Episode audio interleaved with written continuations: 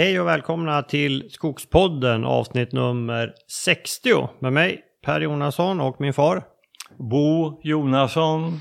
Jaha, Bosse, då var det dags igen för ett nytt avsnitt av eh, Skogspodden. Ja, utanför fönstret är det höstlikt. Ja, det är det. Nu är hösten här. Jag var, jag var ju uppe i eh, nordvästra Dalarna förra veckan och där var det ju snö. Det är på väg söderut. Ja. Det, brukar vara, det här brukar vara en ganska fin tid, mycket man kan göra i skogen. Eh, Vi gör ju mycket underröjningar i november. En bra tid för underröjningar. Och, och röjning överlag just att... Mm. eh, inte så mycket insekter och sen vi gillar ju när det, när det börjar bli kallt, när det kommer ner mot nollan eller gärna ett par minusgrader. Men, men innan snön kommer, då, då kan vi ju röja granen också. Ja, väldigt värdefullt. Vi återkommer till just den saken i den här podden. Det gör vi, för idag ska vi prata om riskhantering i skogsbruket. Och det är ju, det här blir lite grann en, en, en fortsättning på, vi var ju, vi hade ju förmånen att få vara med lite grann i klotet för två veckor sedan tror jag. Alltså i P1s program Klotet. Som är ett miljöprogram. Eh, Ja, precis. Där de hade ett inslag om det här med, eh, det var ju liksom hur försäkringsbolagen jobbar och tänker i ett, i ett förändrat klimat. Det var en konferens i Östersund tror jag och då, då, var, ju, då var vi inklippta där, de intervjuade oss hur vi jobbar med vårt skogsbruk i ett förändrat klimat. Och då var vi på Gusselborg. Precis, det var vi och eh, nej, jag tycker det blev ganska bra det där. Ja, eh, för att eh, vi är i en, i en kritisk situation. Vi måste bedriva ett skogsbruk som är anpassat till nuvarande klimat och framtida klimat. Precis, eh, och det, vi vet ju inte exakt hur det kommer att bli. Vi, vi vet att det förändras, det har redan börjat och vi, vi ser det också, men eh, vi måste ta höjd för en, en, eh, en förändring och, och även andra risker. Och vi hann ju naturligtvis inte prata om allt i, i de här tio minuterna, men nu ska vi bre ut oss lite grann. Och det här finns ju att lyssna på om ni går in på Sveriges Radios app kan man ju lyssna på deras program i efterhand, eh, eh Klotet i P1. Men innan vi går in på det här Bosse, så ska vi eh, tacka vår samarbetspartner Föreningen Skogen. Både du och jag är medlemmar där. Det kostar 350 kronor per år. Det vet jag, för jag betalade i häromdagen. Och det är ungefär 8000 medlemmar. Och som medlem stöttar du föreningens ideella arbete med att eh, föra fram, informera och debattera viktiga framtidsfrågor för skogen. Och eh, ju fler vi är med, ju starkare röst blir vi. Så eh, gå in på skogen.se och se om det där är något för dig att bli medlem i. Bra Bosse, då hoppar vi in på avsnittet. Ja. Vi har ju försökt beskriva ett antal risker då som vi ser i ett, ett skogsbruk. Och det är ju inte bara kopplat till ett förändrat klimat, även om många är det. Ska vi, ska vi dra igenom de risker som vi har eh, skrivit ner? Ja, på första plats kommer storm. Jag tror att eh, stormarna Gudrun och Per påverkar tänkandet väldigt mycket. De förfärliga stormarna som ju drabbade Sydsverige 2005 och 2007. Mm. Och vi har ju sett stormar på senare år. Vi hade Alfrida något år sedan. Som drabbade östra Sverige, Mm. Roslagen. Ja. Nej, men stormarna finns där hela tiden som ett hot. Mm. Det är, eh, skogsbruket måste bedrivas så att man minimerar de riskerna. Ja. Ja, vad har vi mer? Eh, På andra plats kommer brand. Eh, det blev vi påminda om den varma sommaren 2018. Mm. Då det brann på många, många ställen. Mm. Och eh, som eh, medförde obeskrivliga konsekvenser för många skogsägare. Alltså. Ja. Och vi sa ju torka är, är ju med i den risken också. Ja, ja. Värme, torka, brand. Mm. Mm. Nummer tre.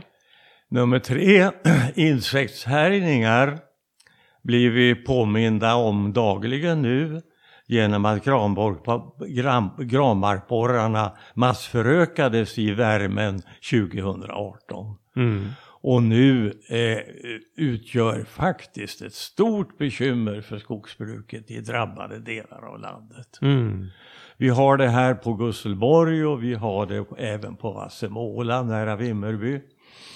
Eh, och eh, bilden för Gusselborgs del det är att vi har små fläckar på spridda över nästan hela granskogsarealen med angrepp av eh, granbarkborre. Som eh, jag är rädd för att det här är sedan spridningshärdar för en, en, en fortsatt utökad härjning. Alltså. Ja. Och där har vi ju sett hur det, hur det ser ut nere i Centraleuropa. Tjeckien och Tyskland och Österrike. Och Polen också tydligen. Nej men det, det är förfärligt alltså, stora arealer Ja. som är helt ödelagda. Hela landskap som där skogen har dött. Ja. Ja. Ja, nummer fyra. Eh, spridning av granens rotröta. Alltså Och rot andra svampar. och andra svampar. Eh, Diplodia har en ny bekantskap Mm. eh, som angriper tall. Eh, och eh, eh, den här är bristfälligt utforskad. Vi antar att forskning pågår men det har inte kommit ut något resultat. Nej. Och det här är tydligen en svår grej. Ja. Mm. Och det, är ju, det kan ju komma nya svampar som vi inte känner till idag. Ja, helt klart. Ja, nummer fem. Eh, nummer fem, det är viltbetet. Mm. som är ett mycket stort problem och som medför eh, stora förändringar i förutsättningarna för skogsbruk. Jag tror jag läste häromdagen att Skogsstyrelsen eh, uppskattade kostnaden årligen till runt 7 miljarder kronor. Förfärliga summor alltså. Det är stora summor verkligen. Och där har vi ju lite grann den här eh, med kronhjorten som håller på att sprider sig. Som, som, ja, den där får vi se upp med. Det kan bli ett jätteproblem. Och det är det ju på vissa ställen redan. Ja, fläckvis är det det. Eh, nej men man kan förvånad att, att miljöorganisationerna inte har reagerat starkare på det här. Den stora landskapsförändring som eh, det eh, viltbetet medför. Mm. Det här att tallen mer eller mindre har upphört att vara ett alternativ vid beståndsanläggning i södra Sverige. Mm. Det blir gran alltså. På stora delar blir det ju det. Ja. Även om det pågår ett stort arbete för att, för att vända den här utvecklingen så ja. vi har inte riktigt sett vändningen än. Kanske att det går åt rätt håll. ja, vi hoppas på det. Jag tror i alla fall att insikten finns etablerad. Ja, det, det, det tror jag också. Det, det pratades mycket om på höstexkursionen om inte annat. Mm. Och, eh, vi ska inte fastna här. Eh, nummer sex. Nummer sex har med förändrat klimat att göra. Eh, bland annat så, så tror vi att man inte ska kalkylera med tjäle vintertid i skogen. Utan vi måste planera skogsbruket för att eh, eh, vissa delar eh, måste, måste redan vid beståndsanläggning och ungskogsvård så måste vi anpassa det här till ett förändrat klimat. Där man inte kan gallra på traditionellt sätt. Vi har exempel på sådana marker på Gusselborg som, eh, ja det är marker som absolut inte bär en skotare nu. Mm. Just det. Mm. Ja, nummer sju. Eh, nummer sju har att göra med politiska beslut. Mm. Eh, det finns en eh, uppmärksamhet i Sverige på det här att EU eh, kastar sina blickar på, på den skandinaviska skogen. Mm. Och kan, medför, det kan medföra beslut på EU-nivå som, som inte passar oss alls. Alltså. Nej, Norden får bli eh, Europas eh, nationalpark. Skogen får stå där. Ja. ja, det kan bli så. Eh, Jaha, och sen hade vi en eh, åttan då, en Dark Horse. Eh, skogsbrukets svarta svan. Det vill säga eh, en okänd risk som vi inte känner till idag.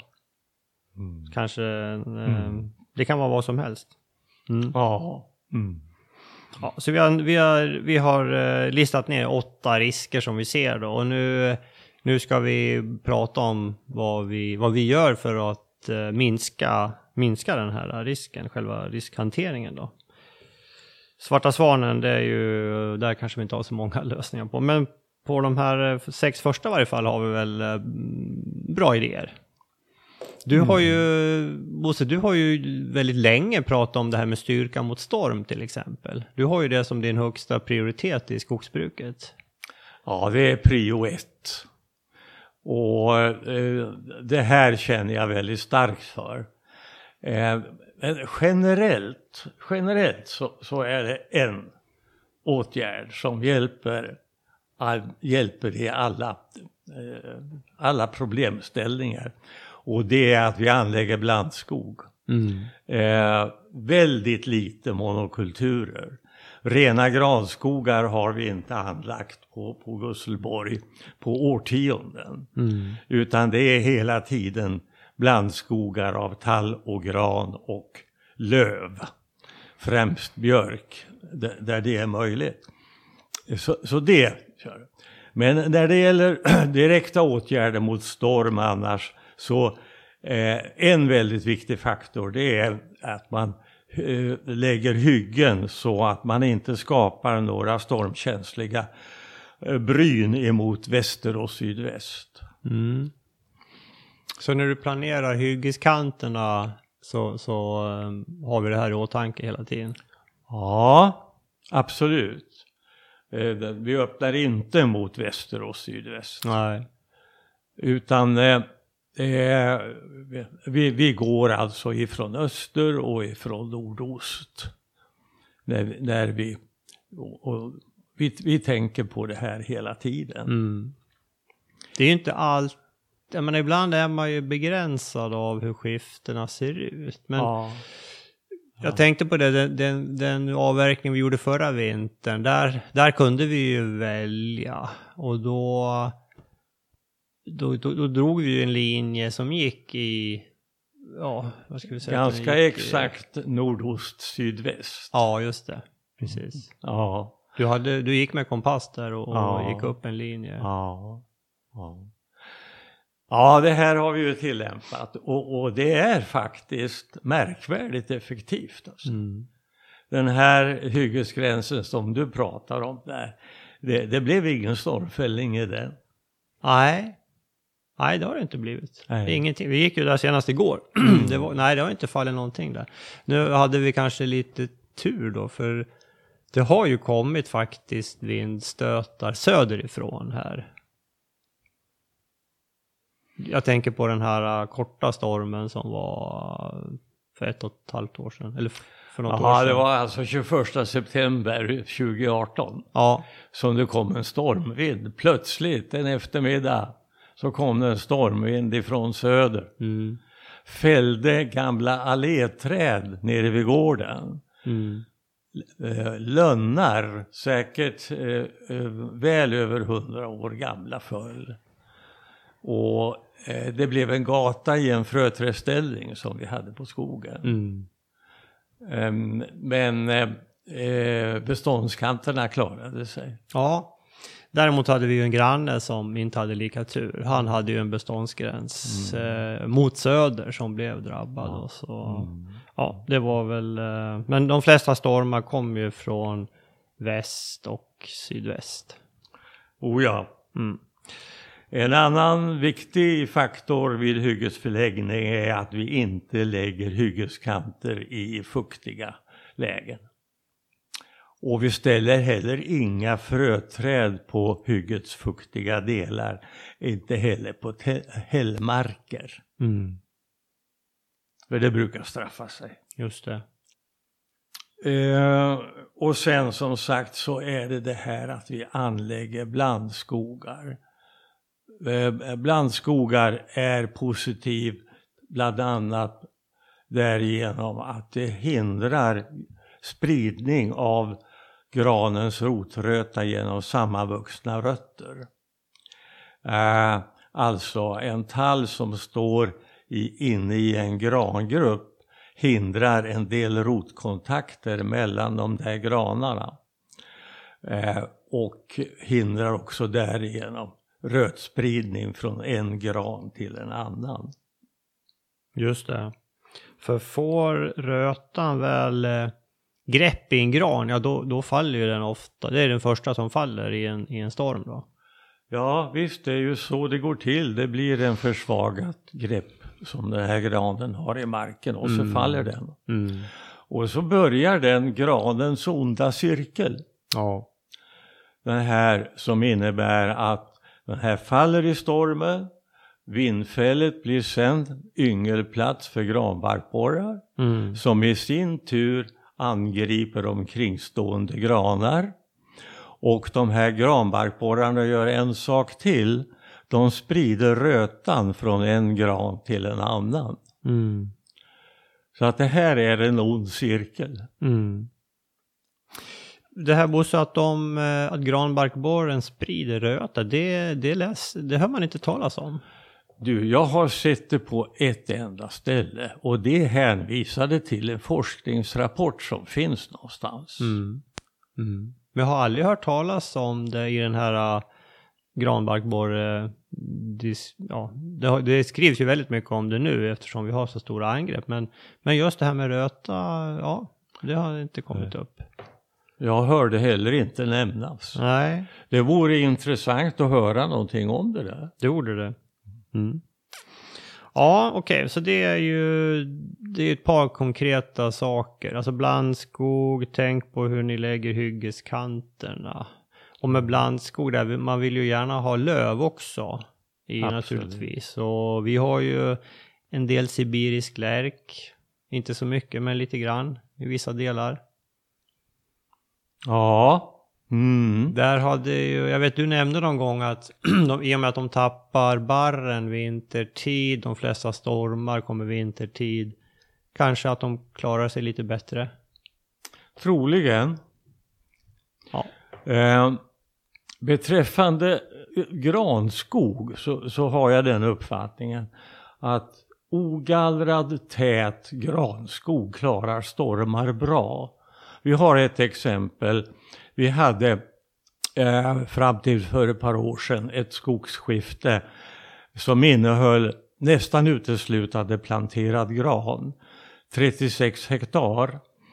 Eh, vi planterade där omkring 1962 och började så smått avverka, slutavverka det där 2007. Och de här 36 hektaren, de låg exponerat men där blev aldrig några stormfällningar.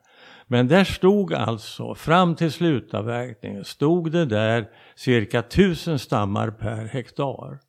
Det är riktigt täta, virkesrika granskogar som klarade sig helt utan stormfällning. Mm.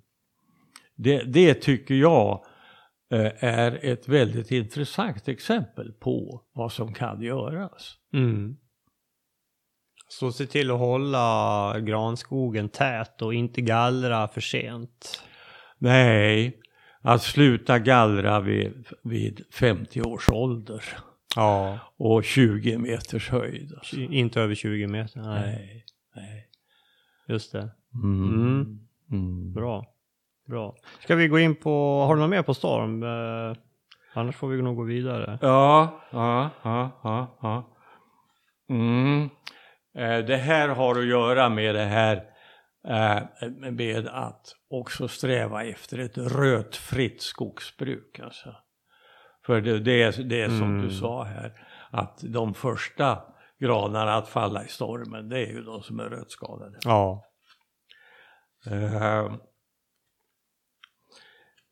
sen, eh, jag tycker också att man ska vara väldigt uppmärksam på att anpassa gallringsformen efter beståndets förutsättningar. Mm. Man behöver inte gallra i all granskog, man kan mycket väl ha partier av ogallrad, ogallrade partier inne i den här som utgör en armering för, för beståndet. Mm. Ja. Mm. Eh, allmänt när det gäller, när det gäller att, här, att skydda mot storm så jag vill nämna det här med kantföryngring.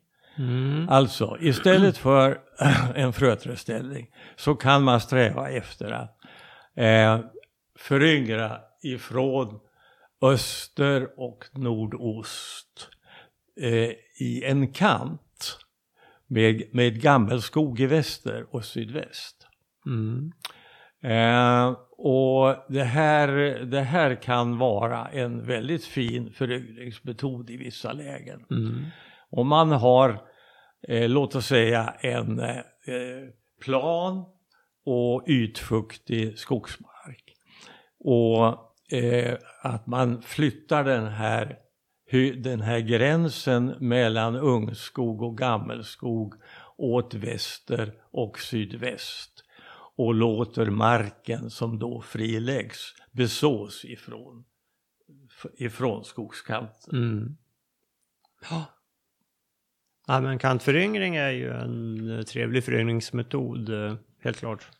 Ja, ja, ja. Och då får man väl, man kan ju också markbereda där, eller hur? Det kan man mycket väl göra. Mm. Mm, mm. Mm. Ja. Nej, men eh, man ska se på det här med skog och storm som att eh, skogen ska vara som en fästning. Ett Ja. fäste mot starka vindar. Ja. Mm. Mm. Okej. Ska vi lämna då det här med, med Vi- stormen? Vi lämnar stormen och går in på nummer två då, som är torka och brand. Ja. Ja. Vad kan vi göra där då? Ja, vad kan vi göra där? Torka, om vi börjar med torka som kanske kommer före brand då, så ja, en, en ståndortsanpassat skogsbruk, det vill säga anlägg tall på tallmark och gran på, på gran. Alltså, många har ju planterat gran på tallmark och de blir ju extra stressade när det blir torrt. För granen klarar inte torkan på samma sätt som tallen. Nej, det gör vi inte. Det här... eh, Annars är det ju inte så det är förfärligt mycket man kan göra. Jag tycker man ska eh, vara mentalt förberedd på att, att det, det, det kan brinna i skogen. Och att då ska man ha klart för sig hur man har det med tillgängligt vatten. Mm. Och eh, jag tycker också att man ska ha mätt in ett antal punkter eh, och kan koordinat ge platser som räddningstjänsten ska åka till Mm. om det börjar brinna. Mm.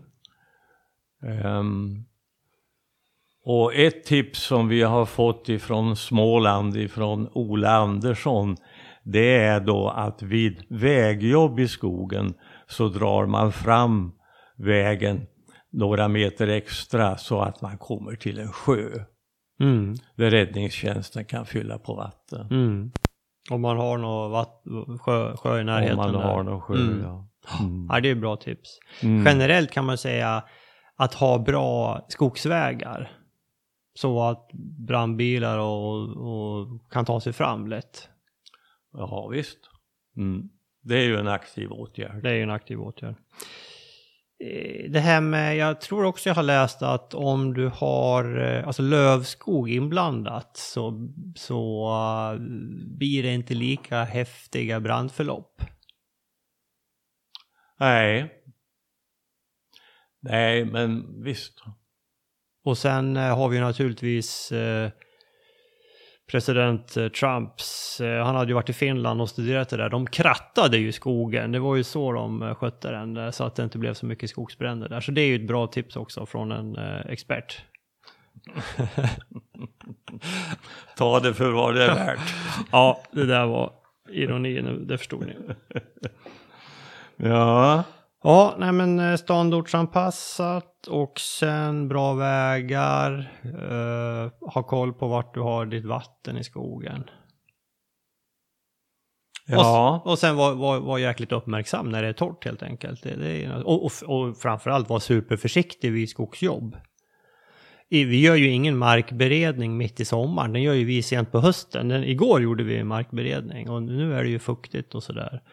Och likadant då när det var så torrt förra året, vi sågade ju inte med motorsåg i skogen utan då gick ju vi och hand, handjagade, handsågade. Det där är ju viktiga saker. Ja. Mm. Mm. Ska vi gå in på nummer tre? Insektshärjningar. Eh, granbarkborrar är högaktuella. Mm. Vi har lagt ner ganska mycket arbete den här hösten på att söka upp uh, fläckar av granbarkborre, dödade granar. Framförallt på Gusselborg men även på Vassemåla. Och eh, eh jag ser med viss bävan faktiskt på hur spritt det här är över hela Gusselborgsskogen. Med små angrepp, några få granar. Och det är inte några jättevolymer det här. Det är ganska små volymer i själva verket. Men skulle det här fortsätta så har nu granbarkborren spridningspunkter att utgå ifrån.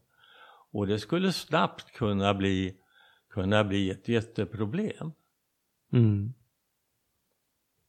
Vi har lite för mycket gammal granskog helt enkelt.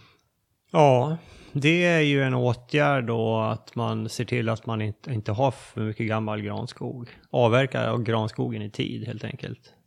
Ja, och det har vi börjat med. Men vi är väldigt glada åt eh, våra blandskogar. Ja. Och det vi gör nu i de här härjade områdena är ju att vi har ju märkt på nu de träd som är eh, drabbade och, och de träd i närheten då som vi som vi tror ligger i riskzonen och eventuellt har några granbarkborrar. Och sen kommer vi ju nu att avverka de här, alltså det här eh, sök och plock som, som vi fått höra mycket om ifrån hur, hur, eh, hur ja, bland annat Södra jobbar. Ja. Nej men, och, och jag hoppas verkligen att privata skogsägare eh, verkligen förstår allvaret i det här. Alltså. Mm. Ja, här måste man göra en insats. Ja. Ehm, Och man får ju se till att får, du, får man vindfällen, ja, man måste ju ta hand om dem. det är ju åtgärd nummer ett. Där såg vi faktiskt ett skräckexempel för inte så länge sedan på, på en skog här eh, i närheten där man inte hade tagit hand om det. Ja, det, det låg ju en 50 vindfällen ganska koncentrerat och det där är ju, ja det är ju, det är ju inte alls bra och det är ju, det är ju mot skogsvårdslagen också. Ligger det mer än 5 kubik på ett hektar, ja då måste du ta hand om det. Och jag menar i, i de här tiderna så skulle jag säga att det räcker med, med mycket mindre att du borde ta hand om det ändå. Varje enskilt träd bör tas vara på. Eh, under 2020 så kommer vi att sätta ut fällor, Mm. feromonfällor, Mm. som fångar in lockar och fångar in granbarkborrar. Mm. Ja, det ska bli intressant. Och vi kommer också att lägga en del fångstvirke efter vägarna. En, en ganska enkel åtgärd. Man fäller gran som man låter infekter som blir infekterad av granbarkborre och sen tar man vara på det här och avtransporterar det innan de har hunnit kläckas. Ja. Helst medan modergenerationen är kvar i trädet. Mm. Just det. Eh, Sådana aktiva åtgärder kan, kan vara effektiva. Ja. Ja. Eh, precis. Eh, Skogsägarna måste inse att det här ingår i ägaransvaret som man har. Mm. Att sköta den här saken. Mm. Annars kan det bli i värsta fall som det är i Centraleuropa nu. Mm. Eh, ett jättearealer av ödelagd granskog. Ja. Ja, det där är ju hemskt. Jo, det tänkte jag säga. Om, om man får ett enstaka vindfälle och jag menar det är ju trots allt ganska mycket arbete att få in en, en skotar eller liknande och köra ut det. Man kan ju alltså barka upp det också. Ja men visst. Det har ju vi gjort på ett antal eh, vindfällen. Det här året har vi ju gjort det. Ja. ja. Mm. Med en barkspade, det går rätt snabbt om man tar det medan trädet är färskt. Jaha. Mm. Mm. För då, då, då kommer de ju inte in där, granbarkborrarna, och, och lägger ägg och har sig. Nej. Så det kan ju vara ett tips också. Mm. Eh, Men även här är ju en blandskog är ju ett bra skydd också. Minskar det problemet. Nya träslag skulle kunna vara någonting i framtiden. Det är kanske lite tidigt än, men där eh, pågår ju försök med bland annat Douglasgran. Ja. Det verkar intressant. Mm. Det skulle kunna vara en utvecklingsväg. Ja. För Douglasgranen är verkligen ett underbart träslag. Mm. Det är ju Nordamerikas viktigaste träslag. Mm. På Ja, det viset. Så det får vi ju följa. Mm. Ja, det var insektshärjningar. Nu pratar vi bara granbarkborre, men det finns ju andra insekter också som naturligtvis kan eh, bli stora. Så här gäller det ju att vara vaksam Mm. och, och gå och titta på de områden som eh, går, ja, har koll på sin skog helt enkelt. Nummer fyra, Bosse, Spridning av rotröta och andra svampar.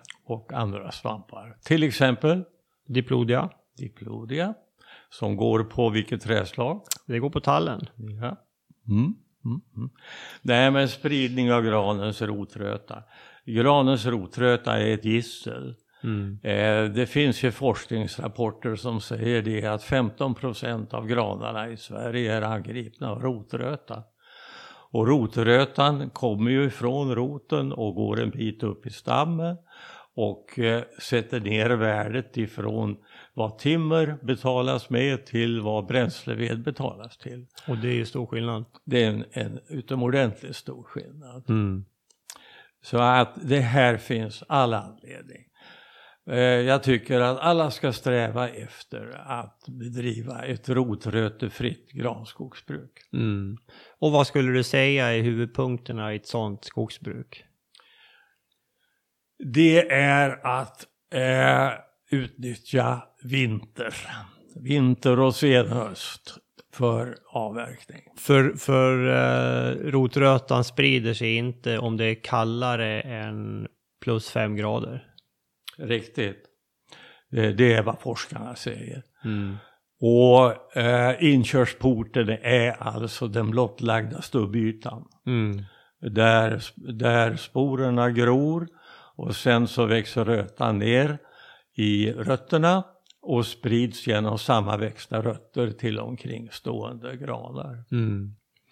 Så vi gör ju inte ens röjningar i granskog sommartid. Alltså, eller ja, det gör vi, men då har vi med oss eh, sån här eh, och spruta på eh, rotstopp. Då eh, stubbsprutar vi. Mm. Eh, Men annars försöker vi verkligen utnyttja tiden på senhösten barfroster. Barfroströjning är ett begrepp hos Mm. oss. Ja, det blir så mycket enklare. Ja. Då i november om det blir kallt. Och då Ja. är det, man, man, det är ju lätt att gå på marken för du sjunker liksom inte ner heller. Det är liksom, eh, det blir lite fastare mark. Mm. Mm. Så det är väldigt lätt jobbat då. Ja. Och det här gäller både ungskogsröjningar och underröjningar för en avverkning. Ja. Ja, förra vintern fick vi in en hel del underröjning. Jag kommer inte ihåg, men ja, det var ju, det var tror jag över 40 hektar tror jag vi fick in. Ja. Som är underröjt i god tid för den kommande avverkningen. Ja, Mm. bland annat för årets avverkningar som vi ska göra nu i vinter. Mm. Ja, ja det här är ju, känns ju superviktigt. Rotrötan. Mm. Ja, men återigen, och det har du ju redan nämnt det här med blandskog, att du har då att du kan hindra rotkontakten mellan eh, rötskadade granar genom att ha en tall och björk och, och, och kanske en lärk emellan där. Ja, Ja. för att alltså eh, det är en liten risk att en, eh, att en lärkrot överför rötan till, till en gran. Det, det är de artegna rotkontakterna som är de vanliga och de farliga. Ja. Just det. Mm. Det var rotrötan det va? Och svampar, ja. Ja. Mm. Så har vi femman då, viltbetning. Ja. Den, den finns ju alltid där. Ja. Ja. Ja. Och är ju ett stort problem alltså. Mm. Ett underskattat problem skulle jag säga. Ja, Eh, jo. det, det var- en liten tidningsdebatt här för ett par veckor sedan. Medan Lisbeth Larsson i Tibro och Svenska Jägarförbundet Mm. i Svenska Dagbladet. Mm. Där eh, Jägarförbundet sa så, som så att det här att minska älgstammarna minskar inte betningen. Vi har ju provat det och det har inte funkat. Mm. Och det var, det var, det var inget bra inlägg. Nej. Ehm, jag tycker faktiskt att det är självklart att man måste inse det. Att det naturliga viltbetet är så nerbetat i det här landet. Så att innan man kan vänta sig att eh, betningen på tall ska minska så måste man återställa det, det som det var innan den stora ökningen av älgstammen ifrån 1970-talet och framåt. Mm. Man måste få tillbaka rönn, sälj och asp och en del andra lövträdslag Mm. i skogen innan man kan förvänta sig att trycket på, älgen, på, på tallen minskar. Alltså. Mm. Och, och det här är någonting som vi faktiskt lägger ner väldigt mycket arbete på. Den som är intresserad av att se vad man kan göra är välkomna till Gusselborg. Då ska Mm. vi gärna visa upp det här. Mm. Jo. Nej men precis, eh, och, och det, var, det var det jag menade, att det, det finns alltid med i planeringen. Och det är, det är ju framförallt den här när vi sår tall då, att vi skickar ut 50 000 tallfrö per hektar. Eh, för att vi vill ha, ja, vi vill ha minst 10 000 tallplantor per hektar, för då klarar vi en, en betning. Ja, visst. visst. Och sen att vi under hela röjningsfasen tar hänsyn till det här att allt undertryckt ätbart lämnas. Mm. Och vi röjer inte vi röjer inte tallen förrän den är uppe på fem meter då. Undantag är ju att vi tar bort lite vargar som kommer upp tidigt och sådär. Men Ja. eh, i princip ingen eh, tallröjning förrän fem meter. Nej, ingen verklig utglesning för över fem meters höjd. Nej. Alltså. Mm. Och sen har viltbetningen, jag menar den, vi har ju det här med kronhjorten också. Som, vi, har, vi, har, ju- vi har ju nämnt det ibland att vi ser ju det i vissa områden i Sverige så kommer den och etablerar sig och då går ju den på granen. Och, och det har ju, ibland har ju den ödelagt vissa områden med gran, har man hört talas om, där den har, eh, ja det har, det har liksom blivit bränsleved i princip. Mm. Eh, och, och det är ju väldigt or oroväckande. Ja. Mm. Nej, och den är ju på marsch norrut. Alltså. Ja. Mm. Och den är svårjagad. Ja. Ja, precis. Mm. Nej, men det här krävs ju verkligen att eh, markägare och jägare jobbar tillsammans så att vi liksom kan få en balans med, mellan viltet och betet. Ja, och, och just det här vi, vi säger alltså att få tillbaka rönnen, säljen, aspen i landskapet alltså. Ja. Och Vilket jättejobb det här är. Alltså. Och, och, och, Senast igår kväll så, så uh, körde jag både uh, rönnfrö och oxelbär, rönn, uh, rönnbär och oxelbär i matmixen.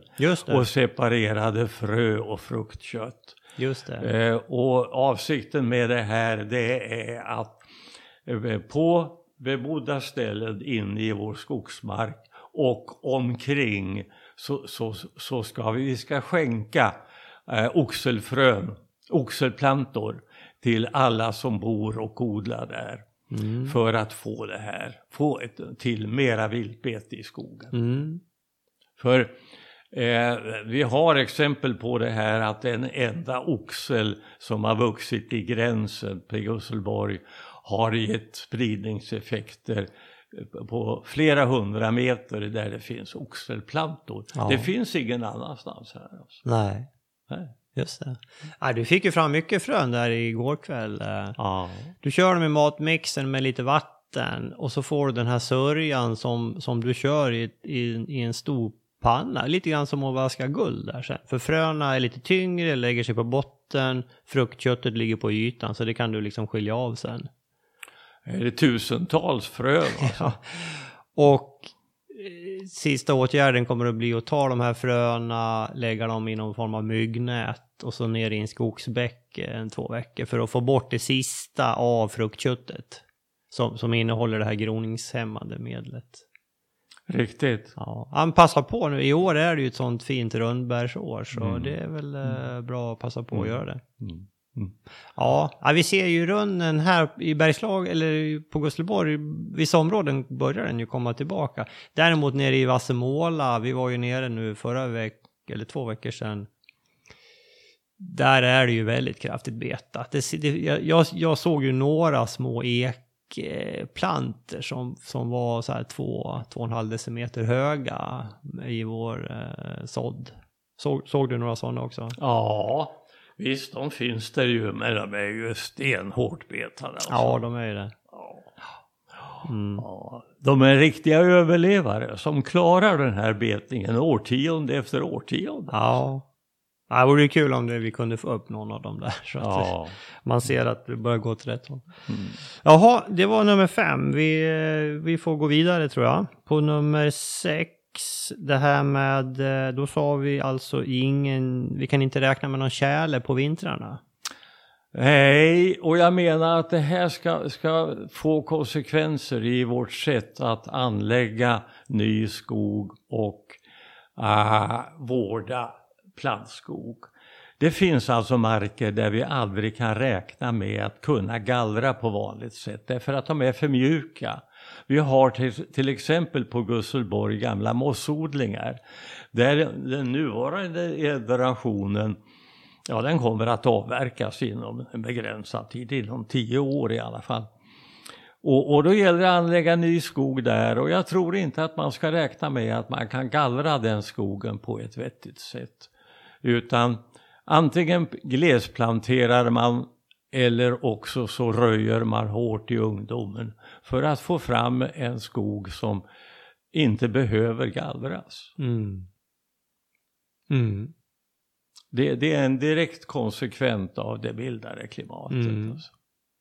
Det här kommer aldrig att bli hård den här marken. Så den kommer att vara... Ser du något, något problem då om du liksom drar upp en, det blir liksom det blir ju lite glesare då, alltså efter en, en kraftig röjning då. Ja. Jag tänker på, blir den känsligare för storm? Nej, det tror jag väl inte. Ehm, Men den kan ju bli känslig för, för hårt snötryck. Mm. Och det kan bli, kan bli så att det blir stambrott där. Mm. Visst, så att ett risktagande innebär ju det. Eh, risken kanske minskar om man eh, har en blandskog, två Mm. olika träslag. Mm. Eh, det, finns, det finns ju, eh, jag gick i, för någon dag sedan här i ett läge, en skarp ostsluttning där det ofta ligger väldigt mycket snö vintertid. Ja. Och där har jag planterat med tanke på det här för 20-30 år sedan. Inte vanlig gran utan serbisk gran. Ja, just det. Som är extremt smalkronig Mm. och verkligen anpassad efter hårt snötryck. Mm. Och det här var första gången på många år som jag gick där. Men det var en liten upplevelse att Ja. se de där mm, 12-13 meter höga serbiska granarna som står där. Mm. De liknar ju väldigt mycket vår vanliga gran. Men de har alltså ljusa barrundersidor. Mm. Men man får, man får vara tränad på att känna igen dem. Ja, ja. att skilja dem ifrån den vanliga granen. Och det finns ingen anledning att, att skilja dem heller. Nej. Annars växer de lika. Ja. Mm. Mm. Fast de är liksom smalare i kronan då. Men överhuvudtaget det här att tänka vid andra träslag. Mm. Lärk hade varit en annan möjlighet där. Mm. Sibirisk lärk då. Ja, just det. Mm. Eh, ja, precis. Ja, men det där är ju klart intressant. Ja. Mm. Vi hade ju faktiskt, du nämnde ju det här med snöbrott i ungskog. Det var ju faktiskt en, en risk som vi pratade om innan, men som vi kanske glömde ta upp i vår, vår uppläsning här. Ja. Ja, nej men visst, det, det är ju en väldigt påtaglig risk alltså. Eh, och, och där är ju tidiga och lagom hårda röjningar är ju ett bra motmedel. Det här att skapa symmetriska kronor. Mm. Är det bara så att kronan är symmetrisk så tål ju tallen och granen mycket tyngd upp i utan att brytas. Alltså. Mm. Men är det så att kronan bara är, är på, eh, ja, på ena sidan så, så, så bryts ju Mm. trädet ganska lätt. Mm. Så eh, vad, vad, häng med med röjningarna är väl ett eh, grundtips där. Ja. ja. Mm. Mm. Just det. Mm. Ja, då ska vi gå vidare till nästa risk. Nu börjar vi komma in på de här eh, som inte är lika konkreta längre. Risk nummer sju, alltså EU-beslut och, och även politiska beslut i Sverige. Mm. Vi pratar om det här med äganderätten, om det skulle börja luckras upp lite grann i kanterna. Mm. Ja, visst. Det här är ju det här är ju lite otäckt, just EUs syn på de skandinaviska skogarna. Mm. Och, och, och kanske att våra politiker inte riktigt har varit på tårna i tillräckligt hög utsträckning här. Det är lite grann fem i tolv känns det som de har vaknat till och börjat prata om det här. Ja. Ja, jag hoppas på Finland. Ja. Ja, ja mm, precis. Mm. Ja. I Finland så pratar man ju klarspråk på ett sätt som man inte gör i Sverige. Och man är ju väldigt tydlig med vilken stor resurs skogen är. På, på ett helt annat sätt än, än vad man pratar i Sverige. Ja. Det är ju helt klart. Mm. Mm. Ja, jag, jag, jag känner faktiskt inte till hur pass aktiva de är. De är ju, de är ju värd, värdland nu. eh. Jag vet att det är en Jaså. konferens eh, om skog och skogsindustrin där i, här i höst. Menar du att det är ordförandeskapet i, i EU eller? Ja, ja de är det va? Ja, faktiskt det vet jag inte. Ja, de är, jo, de är något, eh, på något sätt där. För jag, jag, fick, jag fick en inbjudan faktiskt till en, en eh, skoglig konferens. Eh, och det är nog bara för att jag har gått på de här eh, svenska motsvarigheten Ja, ja. som är på i januari, februari varje år eh, Ja. på IVA där. Alltså eh, skogens forskningsagenda som skogsindustrin anordnar. Så inbjudan kom via dem då.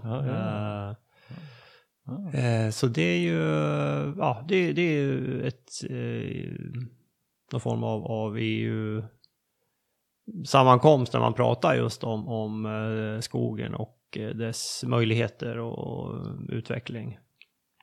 Kanske lite mer åt indu, industrihållet. Mm. Det bästa som en privat sk- skogsägare kan göra i det här fallet det är att sköta sin skog aktivt och förståndigt. Ja, Att visa att det enskilda skogsbruket jobbar effektivt och hållbart. och hållbart. Mm. Ja. Nej men absolut.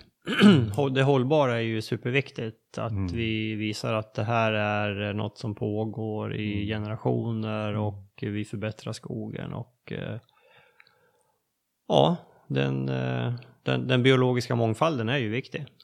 Kolossalt viktig.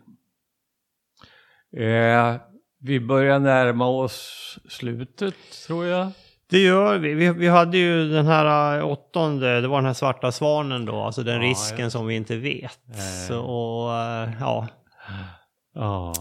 Och som vi inte kan göra någonting åt. Nej, förutom, eh, nej, precis, utan vara uppmärksam på vad som händer i skogen och ta del av aktuell forskning.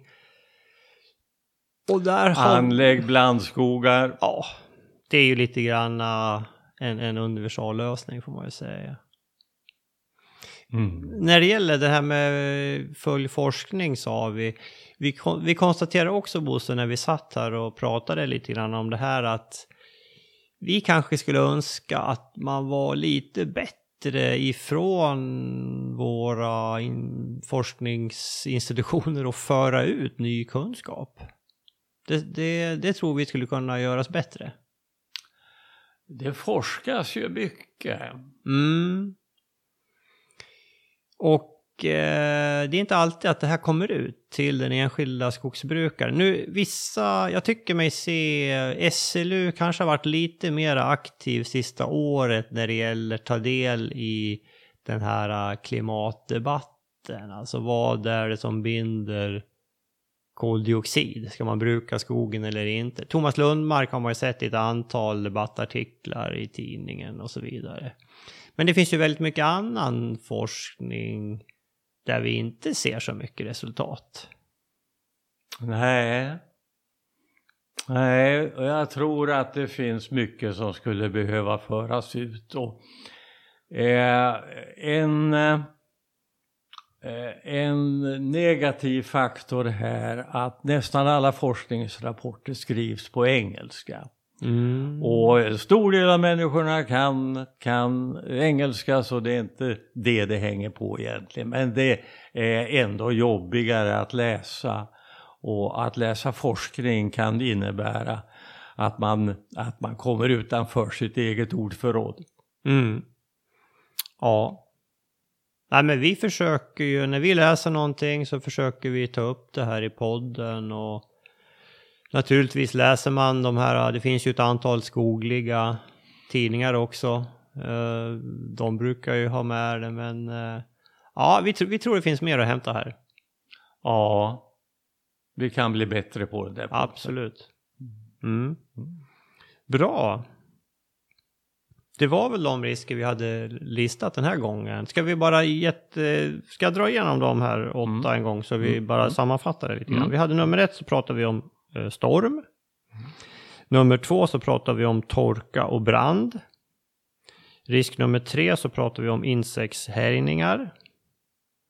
Risk nummer fyra, då pratar vi om rotröta och andra svampar. Risk nummer fem, viltbetning. Risk nummer sex, ingen tjäle i marken på vintrarna. Risk nummer sju, EU-beslut och andra politiska beslut.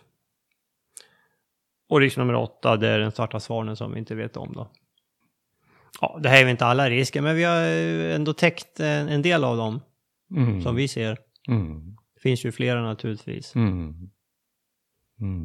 Och vi konstaterar väl också, Bosse, att ett, ett, eh, det här med att jobba med blandskog är ju bra i de flesta, mot de flesta av de här riskerna. Ja, det, det är det. Det är en helgardering. Mm. Eh, och kan återigen påminna om, jag vet inte vilken gång i ordningen, att det sås för lite tall i det här landet. Mm. Att man kan så på allting ifrån, ifrån eh, ståndortsindex 24 till 32. Det där med de här höga index där det, eh, det sedan lång tid tillbaka så avråder man ifrån sådd där. Men vi har, har i vårt skogsbruk visat att det här går i många fall alldeles utmärkt. Mm. Ja, men så är det ju. Det har ju... eh, I år blev ju vår sådd eh, väldigt lyckad so far. Det har ju varit väldigt bra förhållanden. Vi får snarast för mycket plantor än för lite. Ja. Nej, vi får göra någon liten uh, räkning där sen så vi ser hur Mm. många vi ligger på. Mm. Ja. Nej, men uh, ska vi nöja oss där? Är det något mer Bosse du vill ta upp? Det- jag känner att vi har gått igenom de här frågorna ganska väl. Ehm, så det räcker kanske för idag. Ja. Och gå gärna in och lyssna på eh, Klotet. Där eh, diskuteras det också med hur försäkringsbolagen ser på det här. De kommer säkert att vara lite mer på tårna i framtiden då för att se att vi skogsägare, att vi tar hand om våra skogar på, på ett bra sätt. Mm. Mm. Eh, innan vi slutar också så ska vi tacka vår samarbetspartner eh, Föreningen Skogen. Du och jag med där Bosse, det är tillsammans med eh, ungefär 8000 medlemmar då, i Sverige som eh, och eh, det här är ju en ideell förening som jobbar för att informera och debattera viktiga framtidsfrågor för skogen. Så bli med där och eh, stöd det svenska skogsbruket. Gå in på skogen.se och eh, läs mer om det här. Får jag säga en, en sak till jag kommer att tänka på. Det är att, att vi Eh, pratar skog nu väldigt mycket med utgångspunkt ifrån vår egen skogsmiljö i Bergslagen och i Småland. Eh, och vi, vi glömmer kanske bort att en mycket stor del av, av Norrland berörs faktiskt eh, inte så mycket av det här vi säger. Ja, alltså nej, alltså ing, ingen kärl. De har ju kärl eh, naturligtvis. De är ju mycket kallare. Men jag menar, de har ju även eh, brand och torka och insekter och rotröta. Ja, men, men eh, jag känner ändå att, att he, hela vårt prat utgår ganska mycket ifrån de här förutsättningarna Mm, som mm, är mm. här. Ja, det, det, så är det ju. Men en del är ju generellt, absolut. De har ju haft en del stormar. Ja. Ja. Inte så få. Mm, nej, jag tänkte inte bara på det vi har sagt idag utan att överhuvudtaget. Generellt, ja absolut. Jo då. Nej men så är det ju. Vi, ja, visst är det så. Mm. Det är ju ett, eh, det, det skiljer sig ju en hel del. Ja. Mm. Ja, nej då, vi, eh, så är det. Bra, nej men då eh, tackar vi för oss. Tack för att ni lyssnar och eh, Eh, gå gärna in på iTunes och, och ge oss ett betyg där. Det hjälper oss att skaffa nya lyssnare. Vi finns ju numera också på Spotify, kan ni lyssna på oss. Och i andra appar. och eh, vi finns ju på, vi har ju, vi finns på Facebook och på Instagram också och på Twitter. Vi är mest aktiva på Instagram där vi brukar lägga upp lite bilder och sådär. Så eh, gå in och kika där om eh, ni vill eh, har lite bilder från vårt skogsbruk också.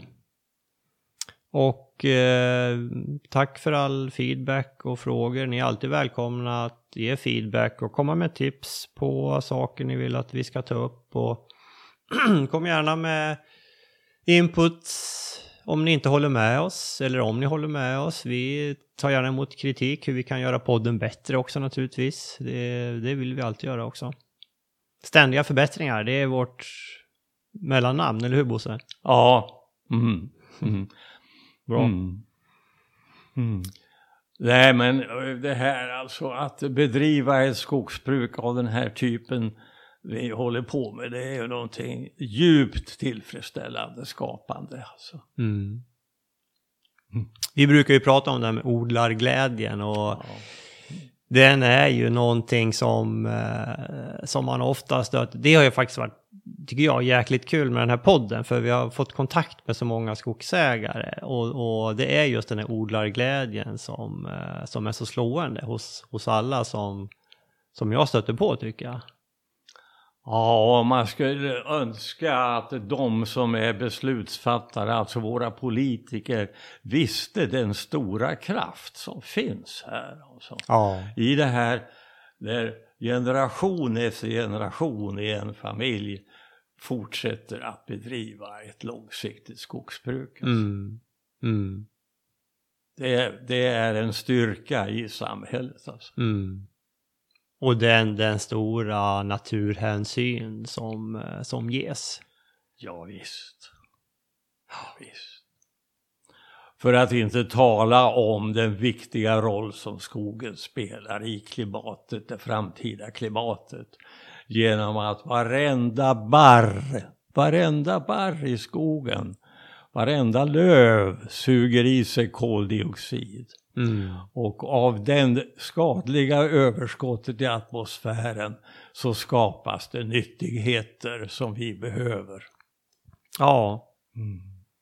Och det... om vi bygger mer i trä så bygger vi, då bygger vi in koldioxiden. Då blir den fast. Ja. De har ju byggt ett hus i Norge nu som är alltså 84 meter högt, 18 våningar i trä. Ja. ja. Ja, mäktigt. Mm. Mm. Ja, det blev en liten utvikning på slutet där. Mm. Uh, Okej, okay. nej men uh, då tackar vi så mycket för oss och vi hörs om en månad igen. Tack så mycket. Tack för idag.